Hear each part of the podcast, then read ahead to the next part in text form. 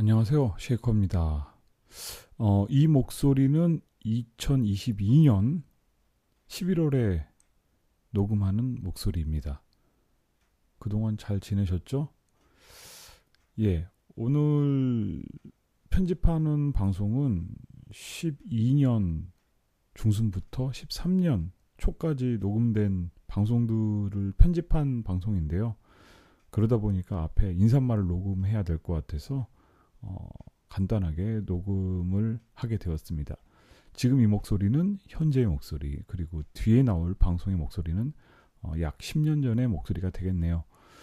어, 그때는 중국에서 주재원 생활을 할 때였어가지고 어, 이런저런 이야기들을 할 곳이 없어서 그랬는지 방송에 주저리 주저리 얘기를 많이 했었던 것 같아요. 어, 예전에 우울한 빵집 옆 음반 가게를 기억하시는 분들이라면 즐겁게 들어주시고 어, 요즘에 음, 선곡된 음악들만 들어본 분들이라면 어, 그냥 skip하셔도 됩니다. 예, 예전에 우울한 빵집 옆 음반 가게를 기억하셨던 분들에게는 좋은 추억이 되었으면 하는 그런 방송 쉐이커의 라디오 키드 모음집입니다. 예, 같이 들으실까요?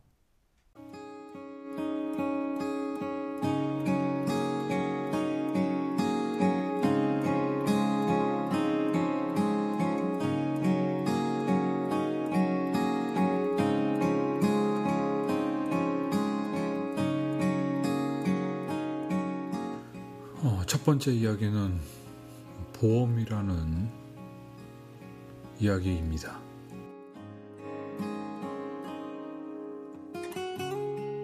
어, 제가 예전에 남자들의 수다라는 에피소드에서 제 첫사랑 이야기를 해드린 적이 있었는데요. 음, 결론적으로는 그게 끝이 아니고, 어, 두 번째, 세 번째 사랑도 역시 비슷한 이유로 어, 여자한테 차이게 되었었습니다. 스물 넘어서까지 그렇게 되니까 어, 여, 여자가 굉장히 무서워졌어요. 그 사랑 때문에 상처받는 게 너무 어, 무서웠었습니다. 그래서 제 스스로 기준을 세우게 되는데 그것이 바로 사랑에 대한 보험이었습니다. 정확하게 손해보지 않을 만큼만 주고 아니 잊어버려도 그렇게 아깝지 않을 만큼만 주고 적당히 계산해 가면서 만나고 헤어지면서 위안을 삼게 되었습니다.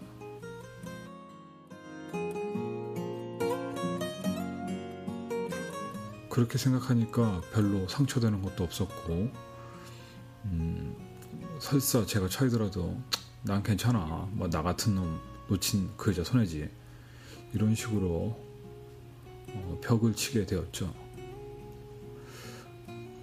그것이 결국은 제가 상처받기 싫어서 만들어 놓았던 어, 저만의 작은 보험이었던 것이었습니다. 하지만 결국 돌이켜 생각해보면 그래서 그렇게 조금만 줘서 행복했니 라고 반문한다면 어, 물론 힘든 적도 별로 없었지만 단지 좋았던 적은 처음 만나서 입을 맞추던 그때 아주 조금 그때 아주 잠시 설레었던 것밖에 없었습니다. 결국 내가 조금 주었던 것만큼 내가 얻을 수 있는 것도 그 사람의 아주 작은 것밖에 없었으니까요. 내가 얻을 수 있었던 거는 그 사람에 대해서 나에 대한 좋아하는 마음 같은 아주 작은 것이었을 뿐 그 사람의 눈물도 그 사람의 고민도 인간적인 모습도 다른 매력도 알기 전에 음, 헤어짐에 대한 조그만 눈물 같은 수만 가지 감정의 눈물 중에 단 한 가지 눈물만 보고 헤어져야 했으니까. 그래서 결국 가슴속에 남는 건 아무것도 모른 채 다 줘버리고 몇 년 동안 가슴 아파했고 몇 년 동안 가슴 아파했고 슬퍼했던 바보 같은 때의 사랑만 남더라. 그게 결론이었죠. 어차피 가슴 아플 거 사랑할 만큼 사랑하고 아플 때 아프자. 그게 오히려 남는 것 같았어요.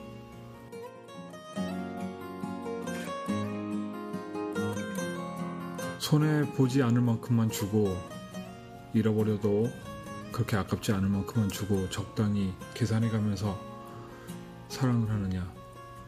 아니면 후회 없이 줘버리고 몇 년 동안 가슴 아파하느냐?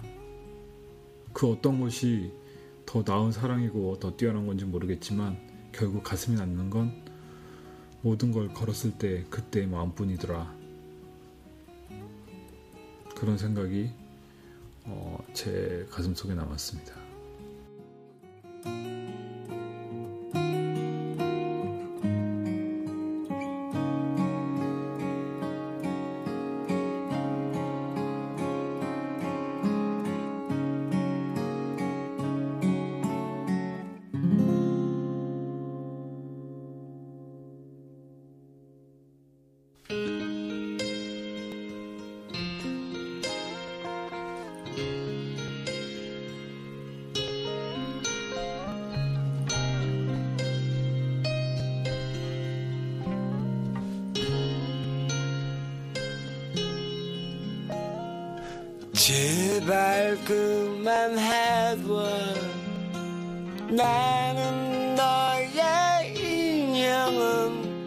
아니잖니?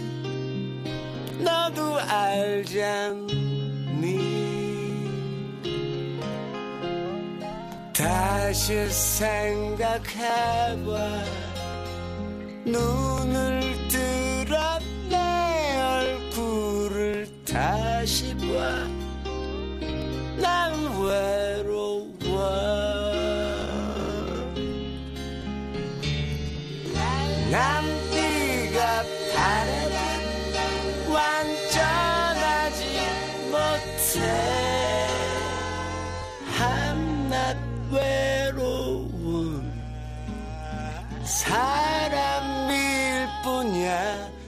제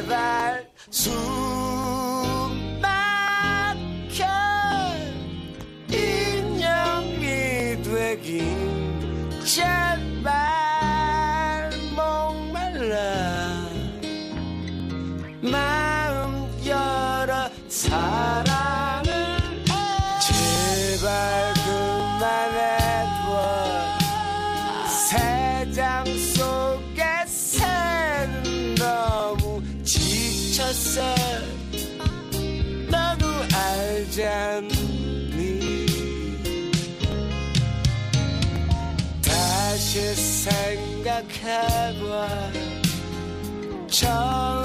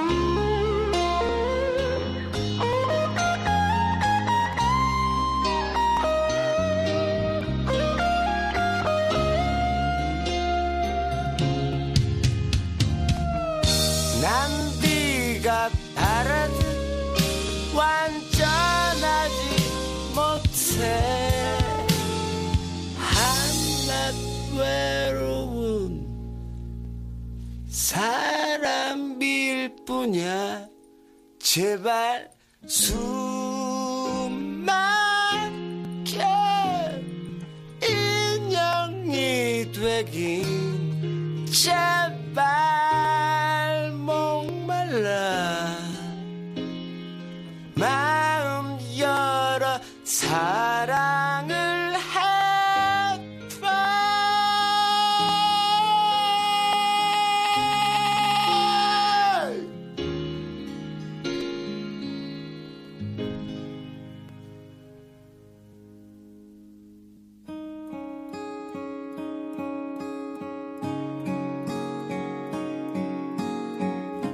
번째 이야기는 제가 아주 어릴 때 이야기로 물고기란 이야기입니다. 제가 여섯 살 때였어요. 어, 저는 충청남도 어느 시골, 아주 작은 시골에 살고 있었습니다. 제가 살고 있던 곳은 꽤나 유명한 커다란 저수지가 있던 곳이었고, 어, 제가 할아버지 할머니 그리고 엄마 아빠와 살고 있던 집과 그 저수지 사이에는 4차선 도로가 지나가고 있었습니다.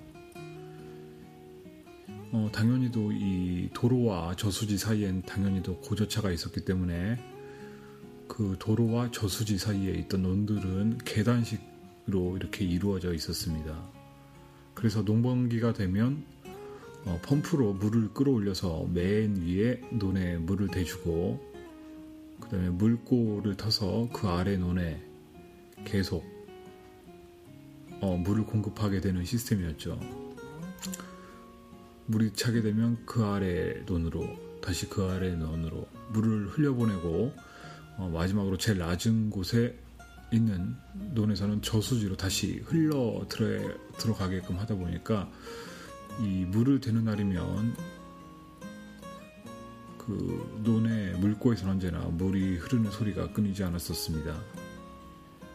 그리고 이 저수지라는 곳은 그 동네에선 없어서는 안 될 존재로서 어, 물을 많이 끌어서 쓰는 양조장, 술을 만드는 양조장이 자리 잡고 있었고 그곳에는 언제나 어, 막걸리를 만들어내기 바빴습니다. 그래서 집안에 있을 때면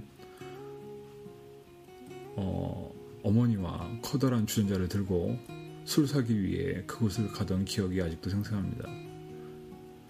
또한 겨울이 되면 그 커다랗던 저수지가 꽝꽝 얼어서 이웃 동네 사람들까지 아버지 혹은 삼촌이 만들어준 썰매를 들고 그 커다란 저수지가 가득 찰 정도로 썰매를 타기 바빴었습니다. 그리고 가끔 어, 저수지에 빠져서 사람이 죽기도 했었고요. 하지만 이 저수지가 있던 지역은 저지대다 보니까 홍수가 나다 보면 물이 급격하게 늘어서 음, 그 근처의 논들을 전부 침수시켜 버리곤 했었습니다. 그 여섯 살이 되던 그 해에도 홍수가 났고 그 홍수가 났던 난리가 지나간 후에 전 우연히도 그 4차선 도로를 지나서 논들을 지나가고 있었습니다. 이 물로 가득 찼던 농들에선 동네 아저씨들이 물꼬를 터서 물을 빼기 바빴고 어, 넘어져 있는 벼들을 세고 있었습니다. 그리고 그 물고에서는 어디서도 보지 못했던 광경이 펼쳐지고 있었습니다. 한마디로 저수지물이 논 맨 위쪽까지 차올랐었기 때문에 논에는 커다란 붕어들이 갇히게 되었고 어, 물고에선 물과 함께 커다란 붕어들이 같이 떨어지고 있었기 때문이었죠. 여섯 살밖에 안 된 저였지만 그새 머리를 굴리면서 이 붕어를 잡아야 되겠다 생각을 했었고 어, 이 붕어를 잡아서 보관을 해야 되는데 집에 가서 대야를 가져와야 되나 아니면 우선 잡아서 길가에 올려놓고 대야를 가져와야 하나 고민하고 있었습니다. 하지만 그 순간에도 커다란 붕어들은 쉴새 없이 떨어지고 있었고 어, 이걸 놔두고 집에 갔다 올 엄두를 못 내고 있었습니다. 그래서 그 자그만 손으로 물고에다 내 작은 손을 내밀고 무작정 떨어지는 물고기를 잡으려고 하고 있었죠. 그리고 혹시라도 붕어를 잡아보신 분들이 있는지 모르겠는데 붕어 굉장히 미끄럽습니다. 그래서 작은 물고기들이 제 손을 들어왔다 미끄러지면서 몇 번 빠져나가곤 했었는데 그 순간 정확히도 기억하는데 제 손의 3배에서 5배 정도 되는 지금 생각해보면 대략 한 30cm 정도의 커다란 물고기가 갑자기 미끄러져서 내려왔고 저는 그 밀, 물고기를 어, 몇번 부딪히면서 미끄덩 미끄덩 하면서 어, 이내 눈에 떨어뜨리고 말았습니다. 그리고 저도 모르게 제 눈에서는 아쉬움과 슬픔으로 눈물이 흘러내리고 있었습니다. 그리고 고기 잡기를 포기한 채 집으로 돌아오고야 말았습니다. 그렇게 큰 물고기를 놓치고 나니까 작은 물고기는 눈에 들어오지도 않았기 때문이었죠. 울면서 집에 돌아온 저는 할아버지 할머니께 어, 울면서 커다란 고기를 놓쳤다고 얘기를 했었는데 6살짜리 손자가 울면서 집에 들어와서 커다란 물고기를 놓쳤다고 하는데 그 이야기를 누가 믿겠습니까? 그리고 대수롭게 여겼겠어요. 그리고 대야를 들고 나서 들고 가서 결국은 조그만 물고기 몇 마리는 잡아오긴 했는데 어, 정말로 그 사건은 그 이후로도 굉장한 저에게 스트레스가 되어서 어, 커오면서도 악몽처럼 그 물고기가 제 손을 몇 번 튕기면서 놓쳐버린 그 순간을 잊지 못하고 어, 많은 기간 동안을 괴롭혔습니다. 무려 30년이 훨씬 지난 지금까지도 가끔 꿈을 꿀 때면 심지어 지금까지도 이렇게 또렷이 기억하는 것처럼 말이죠. 그런데 말이죠. 음, 심지어 물고기조차 그런데, 음, 물고기조차 그런데 말이죠.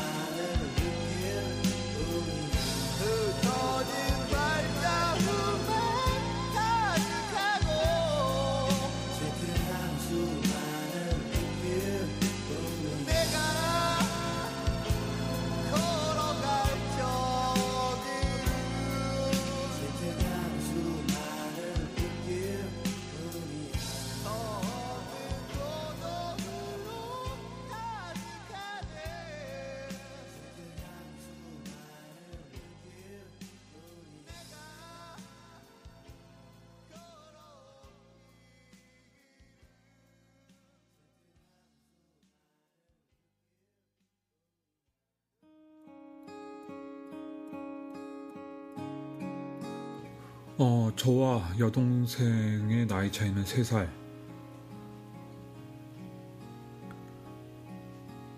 교집합이 전혀 없을 정도로 굉장히 다른 성격의 어, 소유자였습니다. 어렸을 때는 성별이 잘못 태어났다고 할 정도로 저는 굉장히 여성적이고 조용한 성격이었고 그리고 내성적이었고요. 여동생은 굉장히 활달하고 어, 성격도 되게 좋았고 외형적이었고 운동도 되게 잘했었습니다.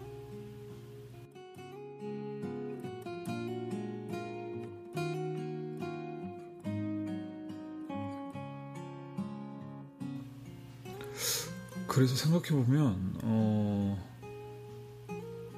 서로 다른 존재였다고 느꼈기 때문에 보통의 남매처럼 그렇게 친하게 지냈던 기억이 별로 없어요. 단지 그냥 서로 부딪히지 않고 어, 커갈 때까지 어, 그렇게 살았던 것 같습니다. 그래서 저는 미대에 들어가게 되었고 동생은 어, 체육교육을 전공하게 되었습니다.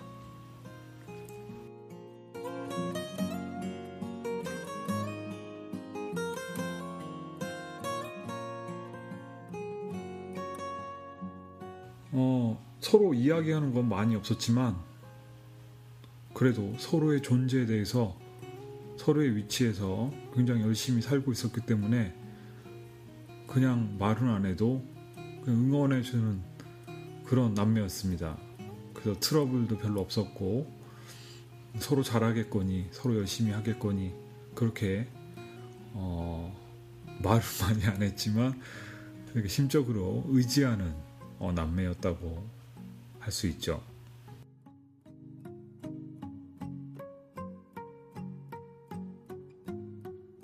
그래서 저는 한 회사의 디자이너가 되었고 동생은 어, 한 중학교의 체육 선생님이 되었습니다.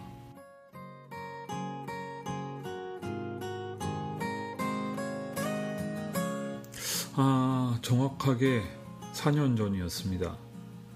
동생이 결혼을 하고 어, 임신을 해서 어, 배가 남산만큼 불러와서 출산을 한 2주 정도 앞두고 있을 때였을 거예요. 제가 그때도 상하이에 나와 있었고 마침 그때 미국 출장을 가기 위해서 잠시 한국에 들어가서 하루 정도 머무는 기간 동안 동생을 다행히 볼 수 있었습니다. 출산을 어 10일 정도 남겨놓고 있었기 때문에 어 뭐잘 낳겠거니 하고 얼굴만 보고 어, 그러고서 어, 미국 출장을 갔다가 마침 어, 한국에 들지 않고 바로 상해로 들어갔던 기억이 있었습니다. 근데 예정일이 됐는데도 애가 안 나오는 거예요. 그러고 있다가 며칠 있다가 드디어 어, 잘 출산을 했다고 어, 이야기를 들었습니다. 그게 11월 20일이네요. 어, 애는 건강하게 나왔고, 어, 산모도 잘 튼튼하단다. 그렇게 부모님한테 이야기를 들었습니다.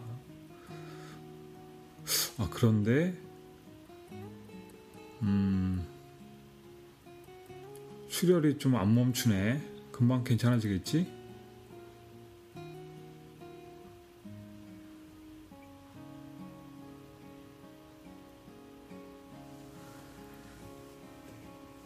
그리고 다섯 시간이 지나서 또 전화를 했을 때 이상하다.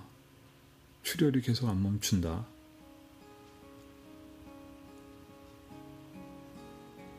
그리고 또 몇 시간이 지나서 금요일, 그때는 금요일이었는데 금요일 밤이 되었을 때 부모님의 목소리는 굉장히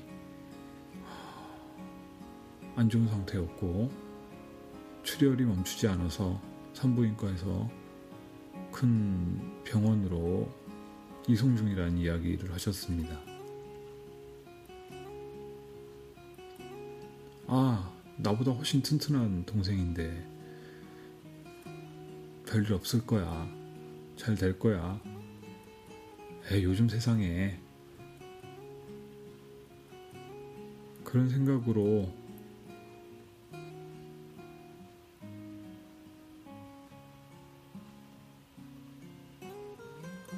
설마 설마 하는 생각으로 음, 있었는데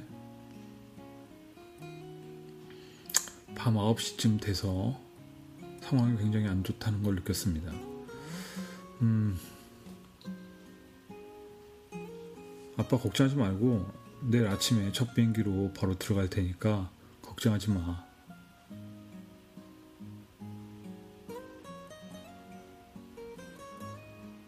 그리고 그날은 잠을 잘 수가 없었어요. 너무 걱정이 돼서.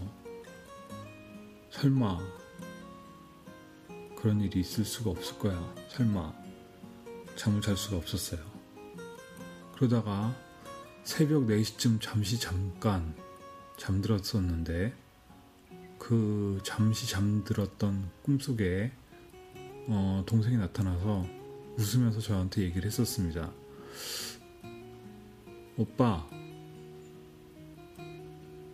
나 괜찮아. 걱정하지 마. 그리고 눈을 뜨자 새벽이었습니다.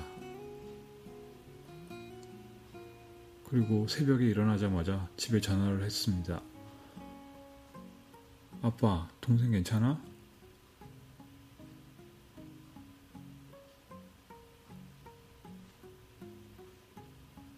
그리고 전화기 너머에서 들려오던 아빠의 목소리가 아직도 잊혀지지 않네요.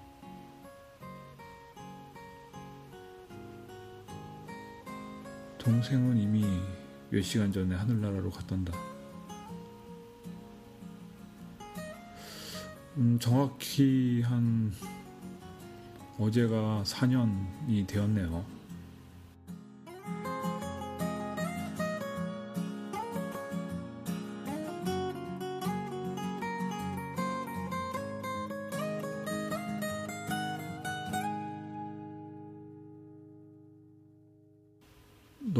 너무나 튼튼했었고 너무나 건강해서 어 절대 상상도 못했던 일이 요즘 세상에 상상도 못했던 일이 저에게 벌어졌던 거죠. 저희 가족한테 벌어졌던 거죠.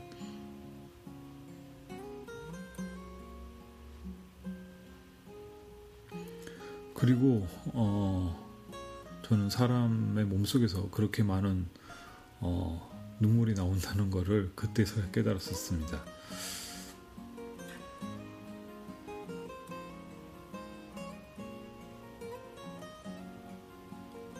시간이 좀 지나고서야 지금은 편하게 말할 수 있는데 어, 정말 그때부터는 어, 세상에 무서운 것이 없어졌어요. 사람은 당장 내일 어떻게 될지도 몰라. 그러니까 지금 사랑할 만큼 사랑하고 열심히 살고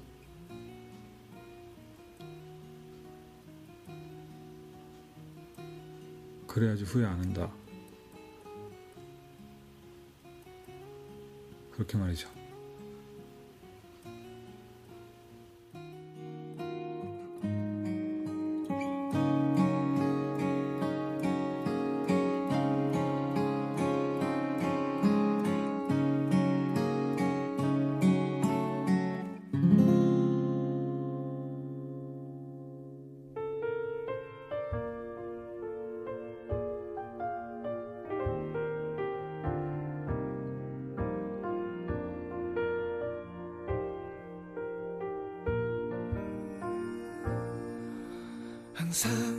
생각이나 너에게 기대었던 게 너는 아무 말 없이 나를 안고 있었고 그땐 난 몰랐지만 넌 홀로 힘겨워하던 그 모습이 자꾸 생각이 나. 아주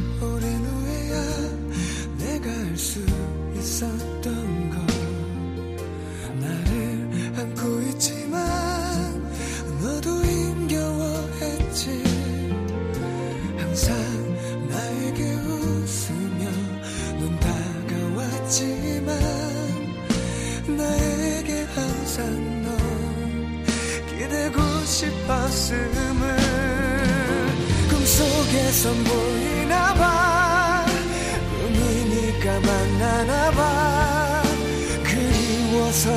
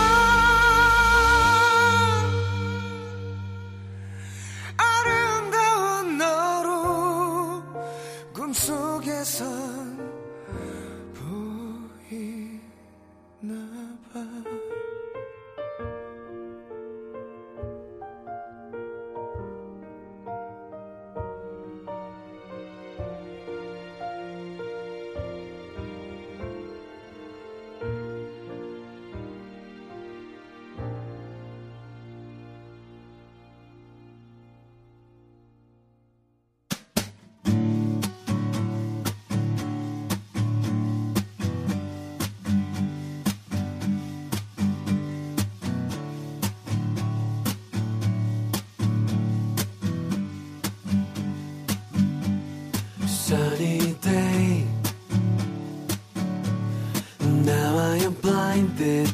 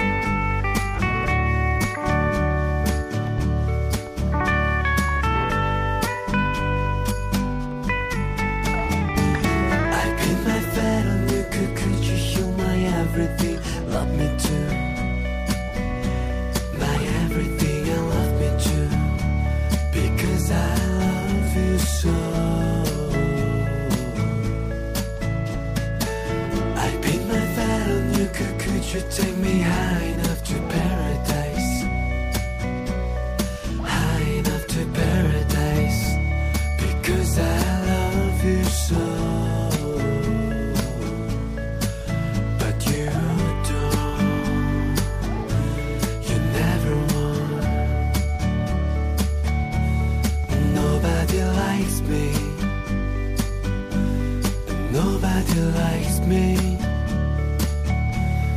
Nobody likes me. I'm alone.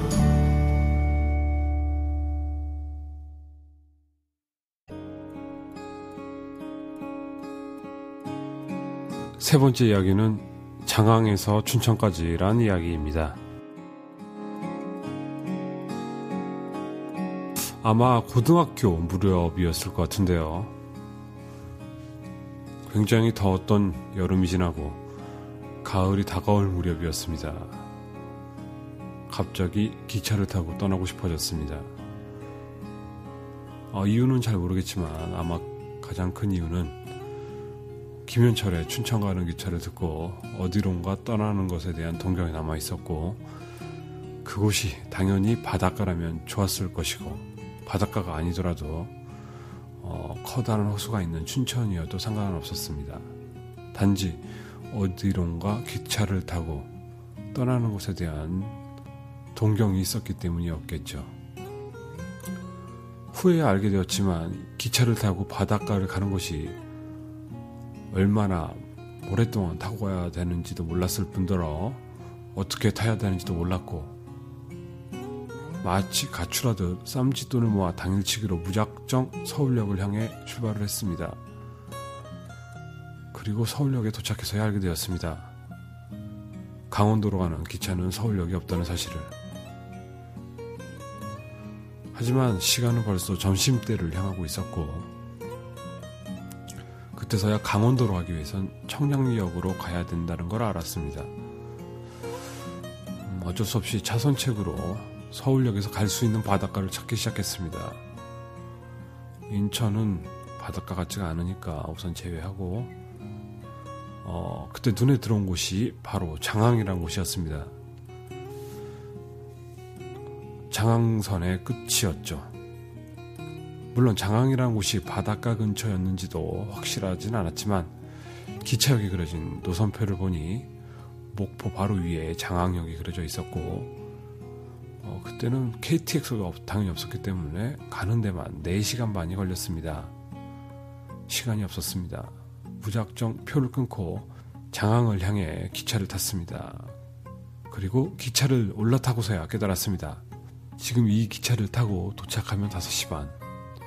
적어도 오늘 안에 다시 서울로 돌아오려면 6시 반 기차를 타고 와야 됐고, 그렇게 해도 밤 11시 넘어서 도착하는, 서울에 도착하는 코스였습니다. 한마디로 결국 그렇게 힘들게 내려가서 그곳에 머물 수 있는 시간은 오직 1시간이었던 거죠. 그래도 여행이라는 기분에 취해 워크맨을 귀에 꽂고 기차 밖 풍경을 즐기며 드디어 도착했습니다.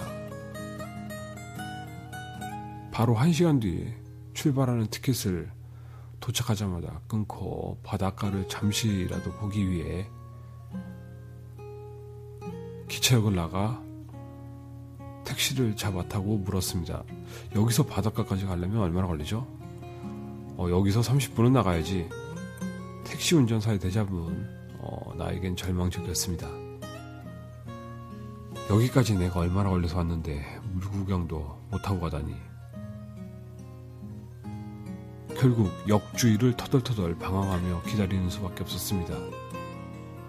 그렇게 30분 정도 역주위를 터덜터덜 방황하며 걷다가 역 뒤쪽으로 갔을 때 100m 뒤쯤에 굉장히 커다란 배의 모습이 보였습니다. 이상하다. 분명 바닷가는 여기서 꽤 멀다고 했는데 아마도 수리하기 위해 육지에 끌고 온 배인가? 그리고 뛰어갔을 땐 거기엔 커다란 부두가 있었습니다. 그리고 그 뒤로 보이는 수많은 배들과 정박하기 위해 고기잡이를 끝내고 들어오는 배들까지. 그렇죠. 장항역 바로 뒤쪽은 커다란 부두였었습니다. 그렇다면 아까 택시 운전사가 말한 30분이나 가야 하는 바닷가는 뭐지? 아마도 그곳은 백사장에 있는 우리가 생각하는 그런 바닷가였나 봅니다. 그래서 다행히도 빨갛게 물든 저녁 노을에 돌아오는 수많은 배들을 보며 30분 정도 부두에 앉아 구경을 할 수 있었고 적어도 이 일탈의 여행은 후회하지 않겠구나라는 생각과 함께 행복한 기분을 갖고 돌아오는 기차 안에서 골아 떨어졌습니다. 누구라도 같이 갔었다면 참 좋았겠지만 나의 첫 번째 기차 여행은 그렇게 끝나고야 말았습니다. 그러고 나서 내가 꿈에 그리던 춘천을 처음 간 때는 바로 군대 입대하면서 춘천 백이보로 발령을 받아 갔을 때였습니다. 춘천 가는 기차를 타본 것은 바로 첫 번째 휴가 복귀 때였습니다. 그렇게 꿈에 그리던 춘천역에 도착하면 역 앞에서 거대하게 떠오르는 군용 헬기를 접하게 되고 수많은 군복들을 입은 군인들을 만나게 되면서 내가 그려왔던 춘천이란 이미지는 모두 박살이 나고야 말았습니다. 그리고 춘천에서 1시간 정도 북쪽으로 버스를 타고 가야 도착할 수 있었던 군대 가기 위해 춘천에 몇 번 왔다 갔다 한 뒤엔 춘천은커녕 그쪽으로 가본 적도 없게 되었죠. 춘천이야 그렇다 치고 장항은 잘 있으려나 벌써 20년 정도 된 이야기인데요. 어떻게 변했나 한번 가보고 싶습니다.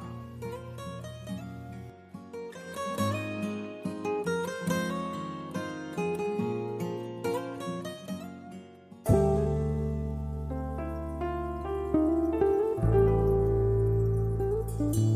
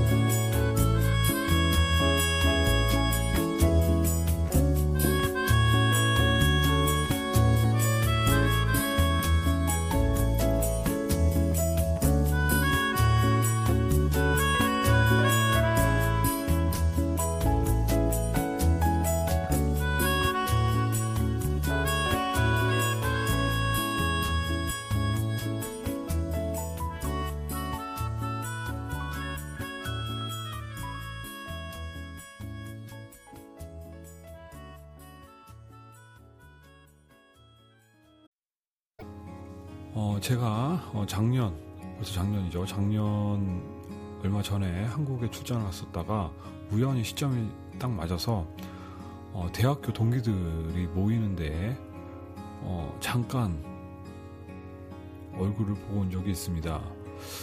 어, 저도 회사 생활을 굉장히 바빴고 특히 한 5년 동안은 여기에 나와 있었기 때문에 대학교 동기들을 거의 10여 년 동안 아주 친한 친구들 외에는 본 적이 없었다가 거의 십몇 년 만에 졸업을 하고 나서 거의 십몇 년 만에 대학교 동기들을 만나게 되었는데 야 그대로 그냥 늙기만 했더군요. 어 그대로인 친구들도 있었고 살이 쪄가지고 통통한 친구들도 있었습니다만 근데 그 대학교 친구들을 만나서 느낀 점이 딱 하나였습니다. 역시 사람은 자기가 편한 것만 기억을 한다. 였습니다. 누구를 생각할 때 그 사람에 대한 생각들이 있잖아요.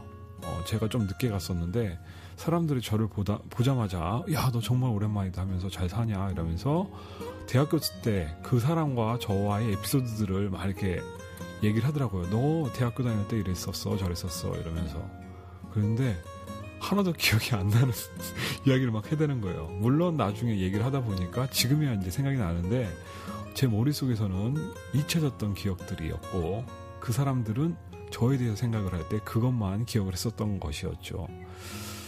어, 대부분 하는 얘기가 음악에 대한 얘기가 대부분이었습니다.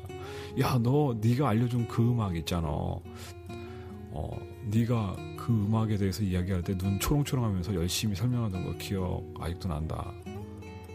그랬는데 내가 군대를 갔는데 그 음악에 대해서 다른 사람이 이야기를 하는 거 보고 내가 너한테 들은 거 그대로 얘기해 줬더니 어, 굉장히 이쁨 받았어. 그 뒤로 뭐 이런 얘기도 하고 어, 너 대학교 다닐 때 되게 특이했다. 뭐 이런 얘기를 하더라고요. 저는 지금 살아오면서 정말 평범하고 어, 평범하다고 생각을 하는데 다른 사람들은 저를 보고 좀 특이하다고 하더라고요. 저는 정말 평범하다고 생각을 하거든요. 정말 평범한 평범한 삶을 산다고 생각을 하는데 말이죠. 아, 사람은 역시 기억하는 것만 기억한다. 이 얘기도 어, 예전에 한번 한 적이 있었던 것 같은데 제가 블로그 이 방송을 하게 된 계기가 바로 블로그 때문이었죠. 나 제가 기억력이 굉장히 좋다고 생각했었는데 알고 봤더니 내가 생각했던 것만 기억하기 때문이었습니다. 그리고 나이를 들어감에 따라 어, 잊혀지는 기억들이 너무 많았다는 걸 느끼게 되었죠. 그래서 어, 여러 블로그에 어, 자료와 사진들 이야기들을 남기다가 음악 블로그가 그 중에 음악 블로그가 있었는데 음악 블로그가 발전을 해서 이 팟캐스트 방송까지 오게 된 것입니다. 지금도 그 블로그들 중에 일기 블로그가 하나 있습니다. 그래서 사실 일기 블로그라고 하면 일기 쓰세요? 라고 물어보면 아마 대부분 99.9%들이 어, 일기를 안 쓰실 거예요. 근데 어, 이렇게 생각을 하시면 되게 마음이 편합니다. 일기 안 써도 된다. 쓰기 싫으면 안 써도 된다. 근데 어, 그날 있었던 좀 특이한 사건이나 어, 이야기나 이런 것들 한 뭐 글귀 한 문장이나 사진 한 장이나 뭐 여러 가지 그냥 요즘 스마트폰 있으니까 오늘 있었던 굉장히 특이한 일 사진 한 장 찍어서 그냥 그것만 어, 스키, 저희 킵해놔도 굉장한 어, 개인의 아카이브가 되더라고요.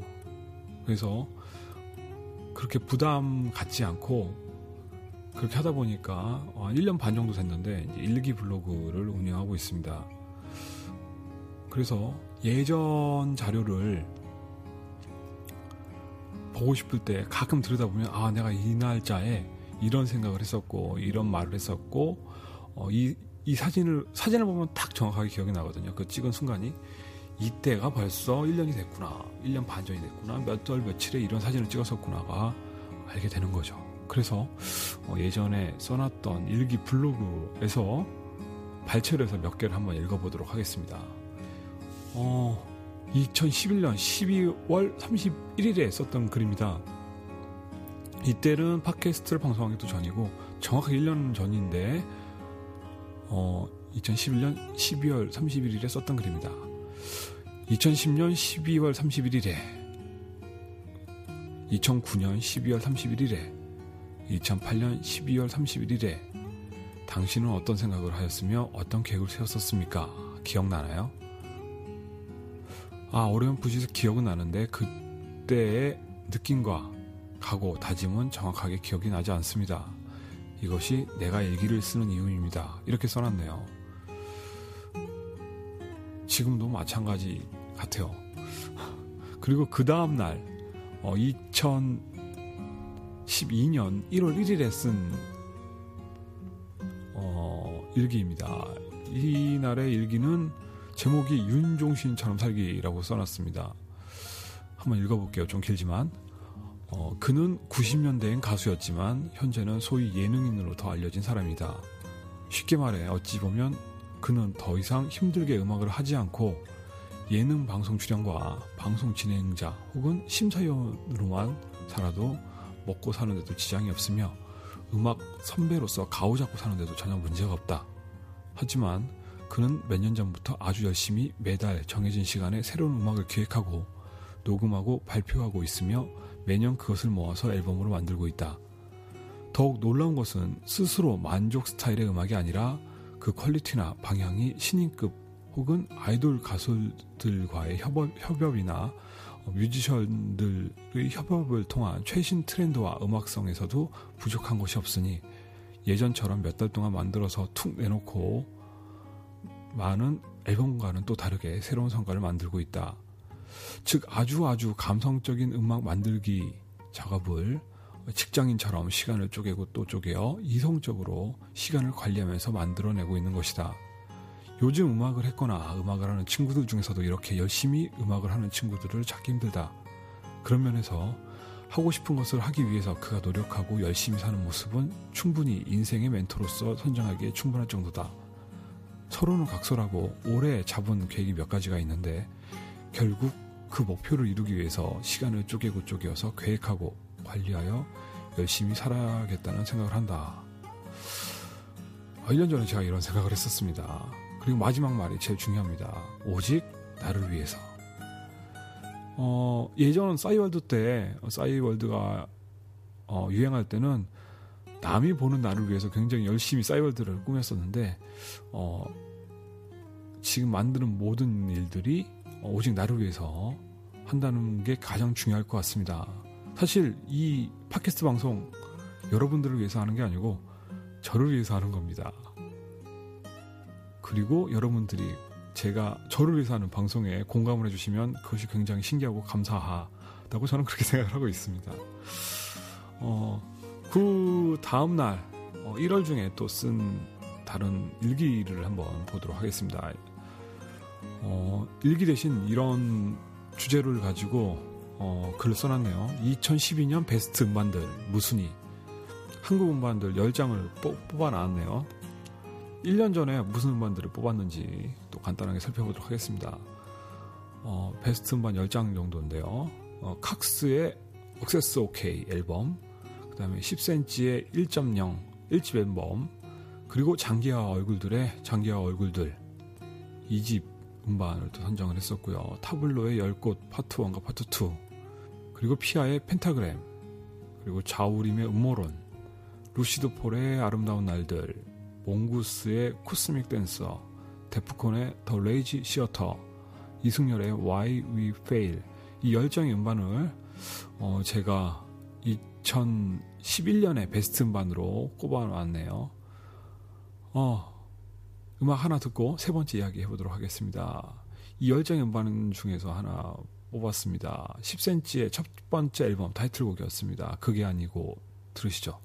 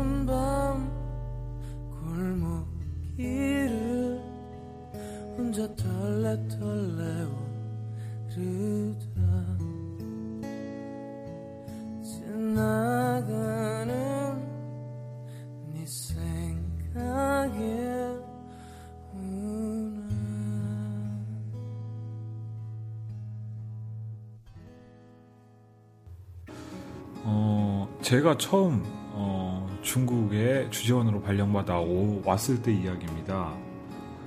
어, 2월 하면 이때 기억이 많이 나요. 예. 어, 벌써 5년이 됐습니다. 제가 발령받아 온 게 2008년 2월 10일이니까 거의 정확하게 5년이 되었네요. 따지고 보니까. 예. 음, 그 전까지는 제가 해외라는 곳은 어, 주로 어, 영어권을 출장을 다녔었고 그래도 뭐 직업이 직업인지라 어, 잘 산다는 동네만 좀 다녔었습니다. 어, 그러다가 어, 중국에 발령을 받아서 오게 되었는데 그 당시에 저 같은 경우에는 어, 중국에 발령을 받았으니 가야 하나 아니면 퇴사를 하고 다른 회사로 옮겨야 되나 그런 갈등과 고민 끝에 있다가 어, 군대에 다시 입대하는 마음으로 어, 중국 발령을 받아들이고 어, 이 땅에 오게 되었습니다.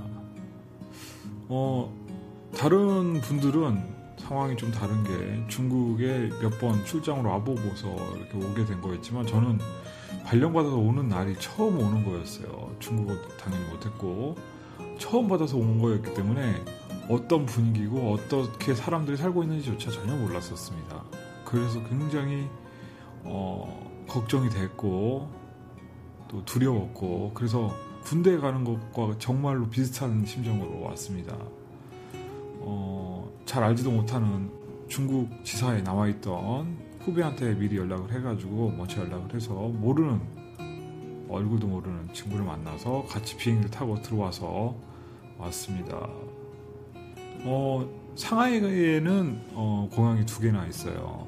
어, 푸동공항이라는 곳과 어, 홍차오공항이라는 곳이 있습니다. 우리나라의 인천공항과 김포공항을 생각하시면 될 것 같습니다. 어, 인천공항처럼 먼 곳이 푸동공항인데 그쪽에 내려서 어, 적어도 1시간 조금 넘게 어, 차를 타고 들어가야 그 당시에 기숙사가 있던 어, 중국 아파트에 도착을 하게 되었습니다. 우선 공항에 내리니까 어, 이 문맹인이 된 것 같은 그 암담함이 몰려오더라고요. 지금은 좀 나아졌는데 그때 당시만 해도 어, 간판에 우선 한문이 다 써 있고 어, 말도 잘 안 통하고 하니까 어, 이거는 정말 두렵기까지 하더라고요. 어쨌든 회사에 처음 내려다 준 아파트에 들어섰는데 어, 재밌는 사실이 어, 중국의 아파트 특히 상해 쪽에는 상해 아래쪽에는 대부분 난방 시설이 안 돼 있습니다. 우리나라와 어, 라이프 스타일이 굉장히 많이 다르기 때문인데요. 우리나라 같은 경우에는 온돌 시스템이지만 여기 이곳은 서양과 같은 시스템입니다. 그래서 침대 생활을 하고 어, 있기 때문에 난방기를 틀지 않고 어, 보통의 아파트에서는 히터를 틀게 되어 있습니다. 근데 저는 그걸 전혀 몰랐어요. 그래서 기숙사에 딱 들어갔는데 어, 방 3개짜리 아파트인데 방 하나씩 같은 날 배정받아 온 어, 주재원 들이 한 방씩 쓰고 있었습니다. 근데 방 하나를 딱 잡아서 들어갔는데 너무너무 추운 거예요. 정말 너무너무 추웠어요. 어, 난방 시설이 안 돼 있다는 건 뭐 난방 공사도 제대로 안 돼 있다는 걸 뜻하는 거죠. 그러니까 밖보다 정말 추운 아파트들하고 정말 추웠습니다. 혹한기 훈련 같았어요. 그리고 어, 저는 잘 몰랐었는데 보통 에어컨은 차가운 바람만 나오는 줄 알았어 나오는 줄 알았었는데 나중에 알고 봤더니 어, 중국의 에어컨은 다 대부분 뜨거운 바람이 나오게 돼 있더라고요. 저는 그걸 몰랐었어요. 그러니까 뭐 난방기도 없지 뭐 어떻게 할지 몰랐지 말도 안 통하지 이 낯선 환경에서 어, 잠을 청하게 되었는데 그날이 바로 춘절 어, 설 연휴에 여기 이곳에서는 한 일주일 정도 쉬게 됩니다. 그래서 마지막 날이었는데 그날도 새벽까지 이렇게 폭죽 소리가 계속 났었어요. 그리고 이 폭죽이 우리나라에서 상상도 못한 일인데 아파트 단지 내에서도 뻥뻥 터트립니다. 그리고 분수 불꽃 어, 한 10몇 층까지 올라오는 불꽃까지 다 터트리죠. 아파트 단지 내에서. 그래서 번쩍번쩍 합니다. 그래서 마치, 어, 전쟁의 한, 바, 한 가운데에 놓인 것처럼 쾅쾅쾅 소리와 함께 이 추운 밤을 어, 덜덜덜 떨면서 혹한기 훈련처럼 지냈던 기억이 납니다. 어, 2월에 기억하면 그때처럼 충격적이고 어, 힘들었던 때가 없었던 것 같아요. 어, 새로운 것은 그렇게 어, 힘들었던 것 같습니다. 어, 너무 불쌍하게 생각하지 않으셔도 될 것이 한국 사람들이 사는 곳과 지금 저희 집도 어, 난방이 굉장히 잘 되어 있는 집입니다. 어, 제가 묵고 있던 그 기숙사 아파트는 local 회사에서 하는 거다 보니까 좀 저렴한 local 아파트라서 그랬던 점 어, 이해하시면 될 것 같습니다. 어, 어쨌든 그 전쟁과 같던 폭죽 소리가 난무하던 너무너무나 추웠던 그 겨울밤, 2월의 겨울밤을 잊지 못합니다. 물론 그 다음 날은 어, 히터라는 걸 틀면 그래도 뜨거운 바람은 나온다는 걸 알았고 그 다음에 전기로 쓰는 라제타도 있었기 때문에 그 다음 날부터는 그래도 어, 조금 지낼만 했다.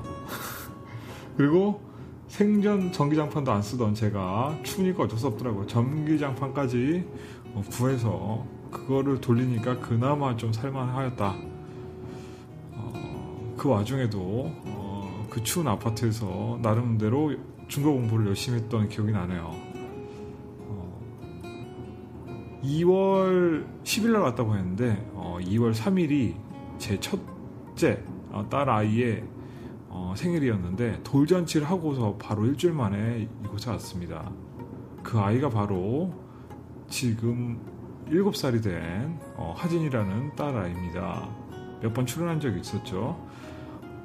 어, 그래서 그 아이가 생각이 나서 그때를 생각하면 어, 토이의 노래 중에 토이의 앨범에 수록되어 있는 딸에게 보내는 노래라는 곡 들으면서 다음 이야기로 넘어가 보도록 하겠습니다.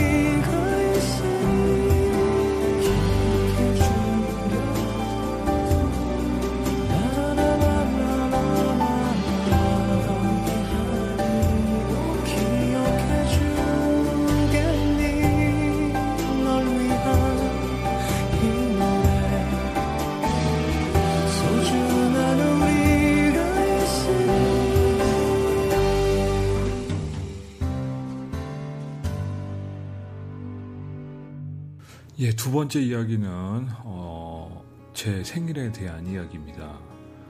어, 2월 7일이 제 생일이고 며칠 전에 지나갔습니다. 첫째가 2월 3일, 제가 2월 7일, 그리고 둘째 아들이 2월 12일이에요. 그래서 다 2월에서 몰려 있는데 어, 2월에 태어나신 분들이나 1월, 1, 2월에 태어나신 분들은 잘 아시겠지만 굉장히 묘한 기간이죠. 예. 신학기 3월부터 시작되는 생일을 맞은 친구들은 어, 굉장히 생일 잘 챙겨 먹습니다.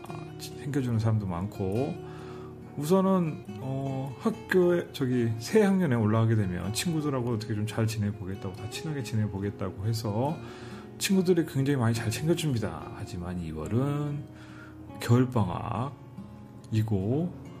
뭐 그래서 잘 못 챙겨 받게 되죠.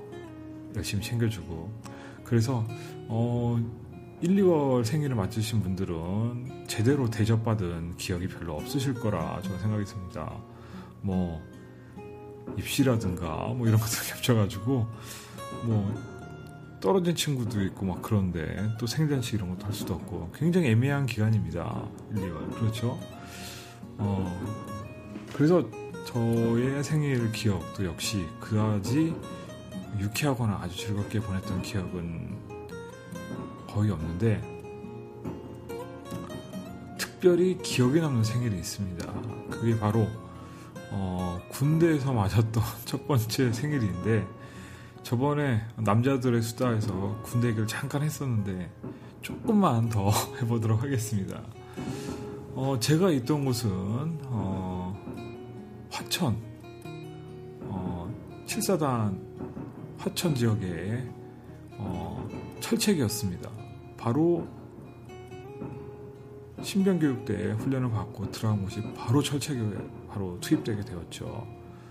어, 합쳐서 6개월인데요. 어쨌든 들어가자마자 4개월, 제대 전에 2, 2개월 해서 6개월을 철책 근무를 하게 되었었습니다.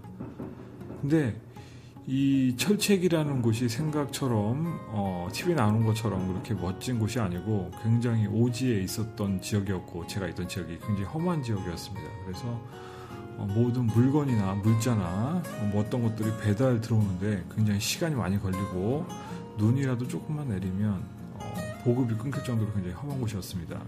군대 얘기들 할 때 다 이렇게 얘기하잖아요. 굉장히 내가 있, 던 곳이 험한 곳이고 되게 그렇다고 정말이에요. 저는 모두 다 그렇게 하지만 제가 있던 곳은 굉장히 험한 지역이었습니다. 심지어 어, 제가 있던 곳은 너무나 험해서 어, 북한군들이 넘어오다가 낙오하는 곳이다 해서 의외로 어, 아주 심하게 이렇게 두 눈을 부릅뜨고 근무를 안 해도 될 정도로 험한 지역이었습니다. 오다가 낙오한다는 지역.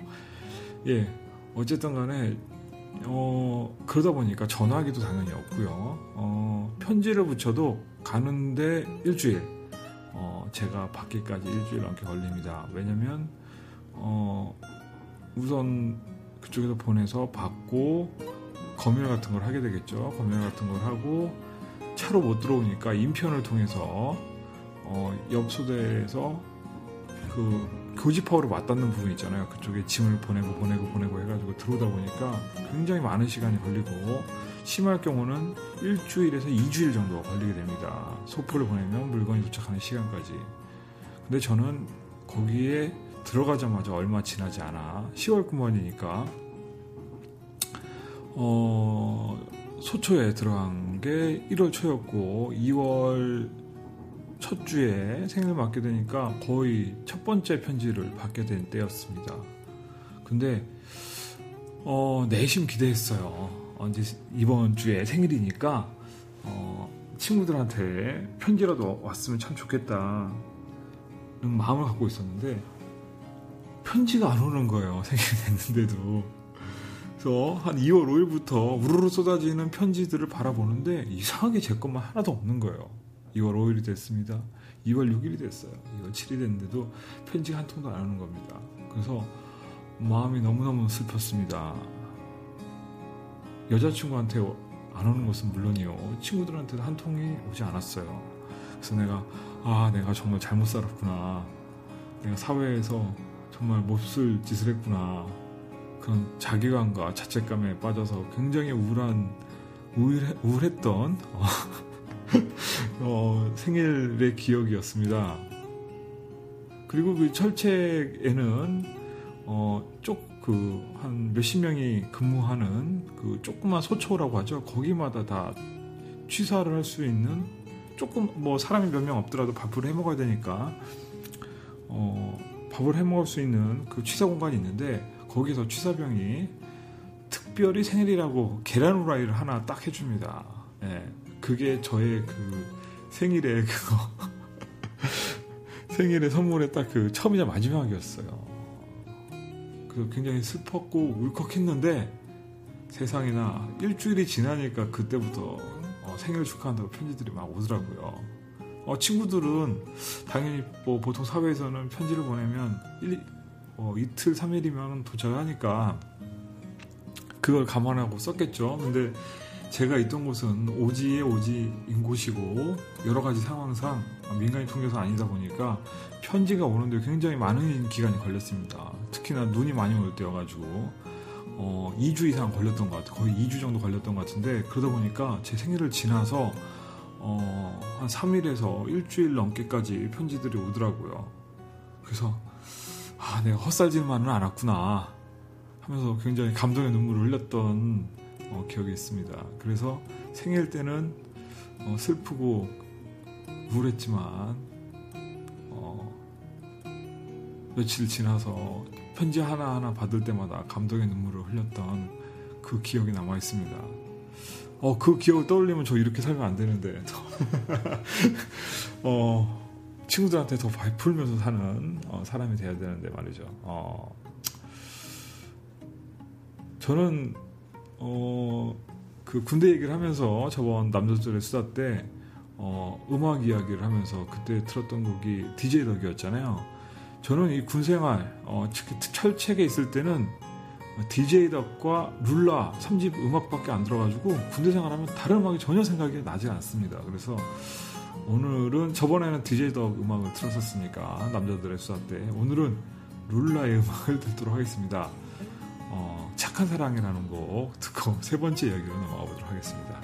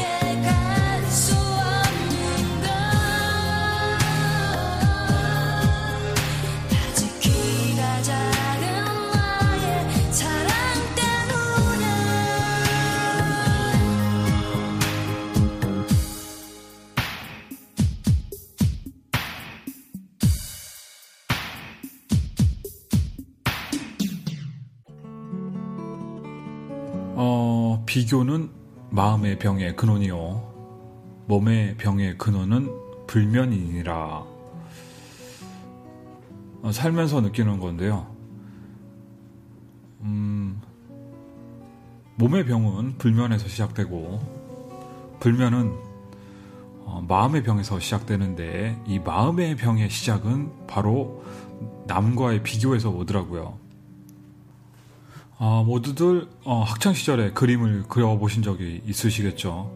대부분 어, 적어도 12색에서 24가지 색깔로 그림을 그리셨었을 겁니다. 뭐 크레파스든 물감이든. 어, 근데 제한색, 제한된 컬러로 그림을 그려보신 분들은 굉장히 적으실 거예요. 어, 저의 경우에 입시를 준비하면서 예고도 없이 갑자기 대입 시험에 어, 한색, 난색, 제한색으로 어, 주제가 나와서 굉장히 당황했었던 기억이 있습니다. 그래서 그 다음에 떨어지고 그 다음에는 어, 굉장히 제한된 색깔로 굉장히 연습을 많이 했던 생각이 납니다. 이 제한된 색깔로 그림을 그리다 보면 어, 오히려 full color를 가지고 있으면 너무나 많은 색깔을 만들 수 있기에 오히려 어, 색깔 쓰기가 더 힘들더라고요. 그만큼 색깔에 대해서 굉장히 활용 능력이 커졌다는 것이겠죠.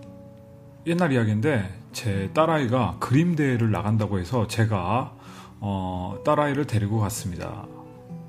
그래서 집에서 언제나 쓰던 18가지 색깔이 들어가 있는 크레파스를 들고 어, 미술 그림 대회 대회장에 나갔습니다. 그래서 기다리고 있는데 세상에 다른 애들은 36색, 48색 크레파스를 들고 나왔어요. 그것도 새 걸로.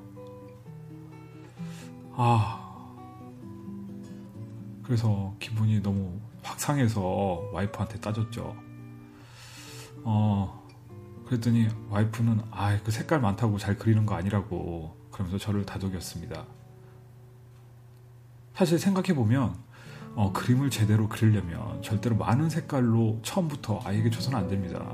때문에 기본 색깔로 기본기를 익힌 다음에 다양한 컬러로 바꿔줘야 되는데 그럼에도 마치 준비물을 못 챙겨줘서 딸아이가 그림을 못 그릴까봐 기분이 확 상했던 것이었죠.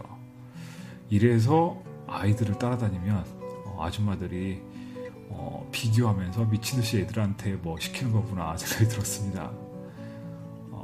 그때 생각했죠. 역시 비교는 마음의 병의 근원이니라를 새기면서 아이들이 그림을 잘 그리게 하고 싶다면 어, 기본 색깔을 먼저 사줘서 연습을 시켜야 된다. 이런 생각을 했었습니다. 그리고 제가 노력을 해서 움직일 수 있는 것이라면 상관이 없지만 움직일 수 없는 것에 대해서 미리 어, 스트레스 받거나 고민하지 말고 그냥 언제나 최선을 다해 그냥 열심히 산다는 것이 가장 중요한 것 같습니다. 어, 저도 몇 년 전에, 어, 불면증 때문에 굉장히 몸도 마음도 힘들 때가 있었습니다. 근 정답은 의외로 간단한 곳에 있었습니다. 어, 자기 전에 죽어라 운동하면요 피곤해서 그냥 잠 잘 와요. 그래서 어, 불면증 때문에 고민하시는 분들 운동 한번 열심히 해보시기 바랍니다.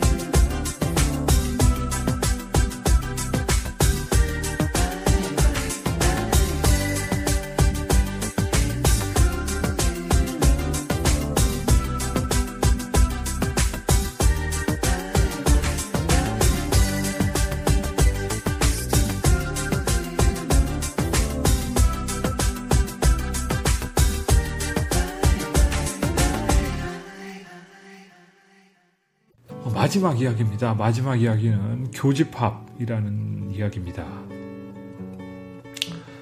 어, 나이를 들어갈수록 비슷한 사회 그리고 비슷한 생각을 가진 사람들끼리 모이게 되니까 어, 제 생각과는 다른 사람들을 만나게 되면서 굉장히 어, 가치관의 혼란을 느껴야 됐습니다. 왜 똑같은 것을 보고 다르게 생각을 할까? 왜 이렇게 생각이 다를까? 그리고 그것들 때문에 어, 미움들이 굉장히 커지게 되었죠. 왜 저것을 보고 저렇게 생각을 할까? 그리고 나이를 먹어감에 따라 느끼게 되었습니다. 사람은 100명의 사람이 있다면 어, 100가지의 생각이 있는 거구나. 다만 어, 비슷한 생각을 가진 교집합의 부분만 가지고 같은 생각으로 같은 일을 추진하고 누구를 지지하고 그러는구나 생각을 했습니다. 그리고 사람들이 의외로 어, 자신의 이익만을 위해서 어, 행동한다는 것을 보고 굉장한 충격에 쌓이기도 했었습니다. 생각이 다 다른 거겠죠. 어, 그런 것들 때문에 괜히 스트레스 받지 말고 차이와 생각이 다름을 인정하면서 좀 더 나은 사회와 어, 그런 나라가 이루어졌으면 좋겠습니다. 사람이 모두 같을 수는 없겠죠. 네. 오늘 쉐이커의 라디오 키드 11번째 방송 생각 없는 생각 마치도록 하겠습니다. 감사합니다. 쉐이커였습니다.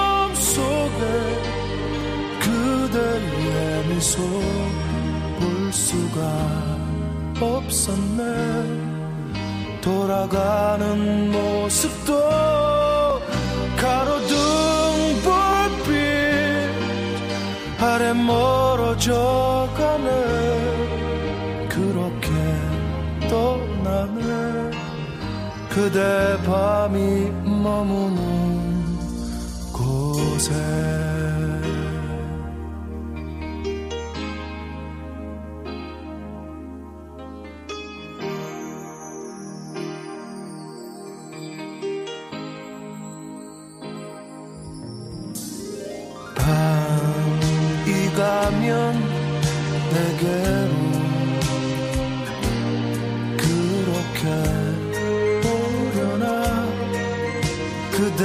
마중 나가려네. 난 너에게 한마디. 할 말도 없다네. 그저 고개만 쳤네. 새벽 어둠 속에 그대의 미소 볼 수가 없었네 돌아가는 모습도 가로등 불빛 아래 멀어져 가네. 그렇게 떠나네. 그대 밤이 머무는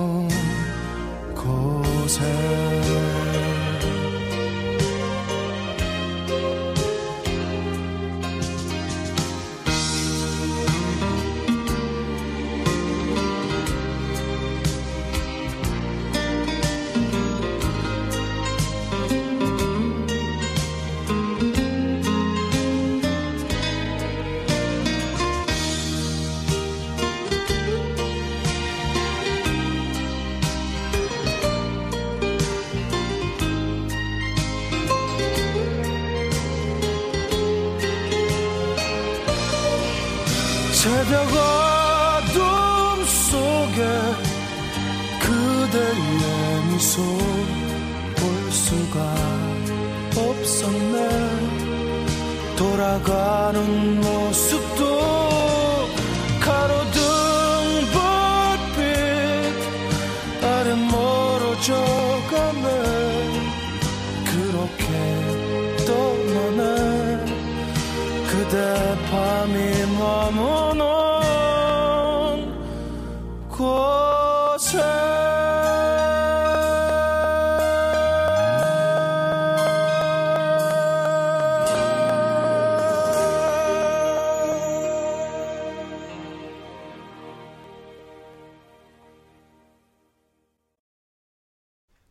오랜 긴 시간 동안 어, 쉐이커의 라디오 키드 편집 방송을 들으신 분께 감사를 드립니다.